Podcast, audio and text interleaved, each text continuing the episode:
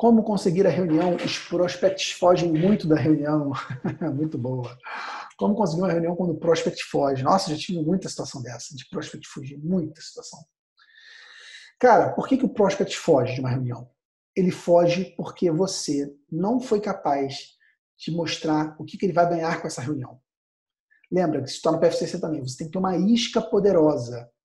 Você tem que ter algo que chame muita atenção dele, que seja de muito interesse dele.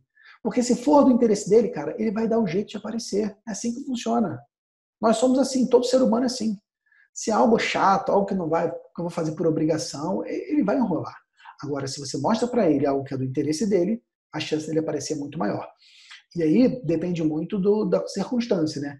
Existem alguns setores que têm iscas é, pré-definidas, né? Que você pode abordar, né? A galera que tem produtos de tributação monofásica no PIS e COFINS Cara, a quantidade de bar, restaurante, farmácia, autopeças, pet shop que está pagando imposto errado e pode recuperar imposto pago indevidamente nos últimos cinco anos é grande.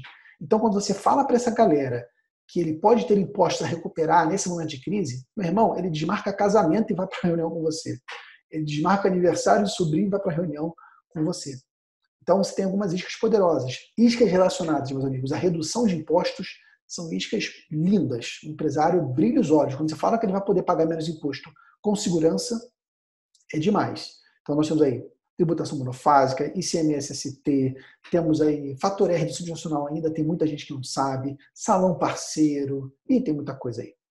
E aí você, claro, tropicalizar isso para cada, customizar para cada segmento.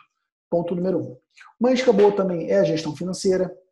Alguns prospectos se incomodam um pouco de você falar financeiro com um desconhecido, então tem que ter algum jeitinho para falar, mas é uma isca muito poderosa também.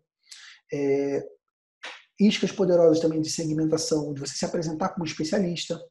A gente tem muitos segmentos que a gente fala o seguinte: ô oh, Fulano, tudo bem, nós somos da marca, eu sou especialistas, por exemplo, em negócios digitais e muitos contadores não entendem disso. Você também está sofrendo com esse problema? Então, é uma isca poderosa mas você tem que melhorar a tua, a tua promessa dessa tua reunião. O que, que ele vai ganhar com isso?